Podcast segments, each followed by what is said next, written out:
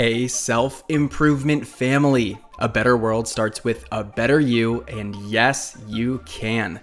So let's take another step toward your best self today. Something that's really unfortunate is our collective relationship with making mistakes. Logically, we hold the opinion that mistakes are learning opportunities, but deeply embedded in our human development, we've created an avoidant relationship with mistakes. Originally, as babies, we couldn't be held accountable to anything.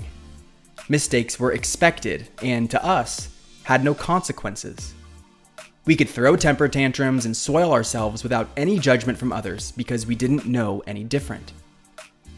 Then, as young kids, we were constantly exploring our environment, learning more about how things work. We were in more control of ourselves, but still acting without any real expectations carrying a youthful naivety that teaches us many lessons. Mistakes were simply data points we could use to better understand how the world around us works. But then this relationship shifts around adolescence. In this phase of life, we tend to get hyper conscious about what we're doing and how we're being perceived by others. We're much more calculated about the things we do so that we don't draw too much negative attention our way. Making mistakes leaves us vulnerable to this negative judgment, so we act more conservatively and without taking as many social risks. Then, as adults, and this is probably overgeneralized, we're completely accountable to taking care of ourselves and we focus on the things that work well so that we can get predictable results for ourselves. A mistake is often seen as a representation of your capabilities, and because of that, we usually try to avoid making them.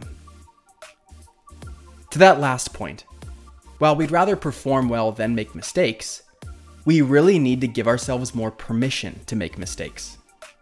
Not repeating the same problems over and over again, but making new mistakes. Entering new environments, trying things a new way, making new decisions, and seeing how new standards work for you. Improvement comes from innovation and discovering new ways to do things more efficiently, effectively, and reliably. You cannot expect things to change unless you change the things you do. And that's why I'm telling you, it's okay to make new mistakes in the name of growth. To wrap up this thought and integrate it into your life, let me ask you this question What same old thing do you want to try doing a new way?